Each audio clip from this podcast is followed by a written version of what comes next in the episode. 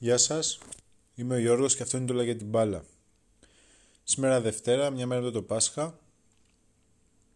Ε, εχθές δεν έγινε το Manchester Liverpool και αναβλήθηκε λόγω επεισοδίων των οπαδών γιατί διαμαρτύρονται για τους ιδιοκτήτες τους και για ό,τι έχουν κάνει αυτά τα χρόνια που δικούν.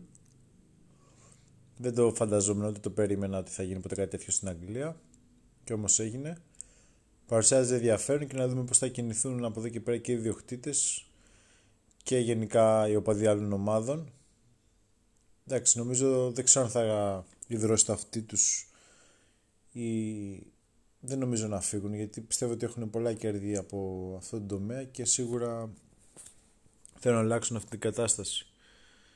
Ε, δεν ξέρω κατά πόσο θα βοηθήσει και θα πόσο επηρεάσει αυτή η κίνηση των οπαδών το αγωνιστικό κομμάτι. Έχει ενδιαφέρον να το δούμε. Τώρα, σαν αφορά το ποδόσφαιρο, η Μπαρτσελώνα πέρασε από το, τη Βαλένθια και μείωσε στους δύο βαθμούς την απόστασή της από την κορυφή και την επόμενη εβδομάδα υπάρχει το Σεβίλη Ρεάλ και το και το Μπαρτσελόνα Ατλέντικο που είναι, θα είναι φοβεροί αγώνες ανυπομονούμε να τους δούμε. Αυτή τη στιγμή παίζει η Σεβίλη με την Athletic Bilbao. Η Σεβίλη κυνηγάει είναι από πίσω ε, από τη Ρεάλ και από την Μπαρτσελόνα ε, δεν θυμάμαι ακριβώς πόσο αλλά είναι πίσω.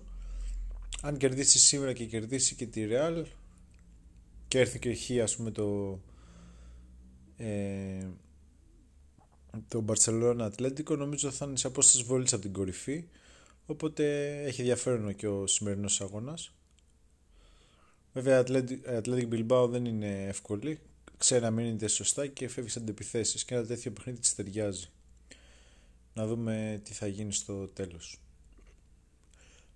Αυτά ήταν από μένα για σήμερα. Τα λέμε πάλι αύριο. Γεια σας.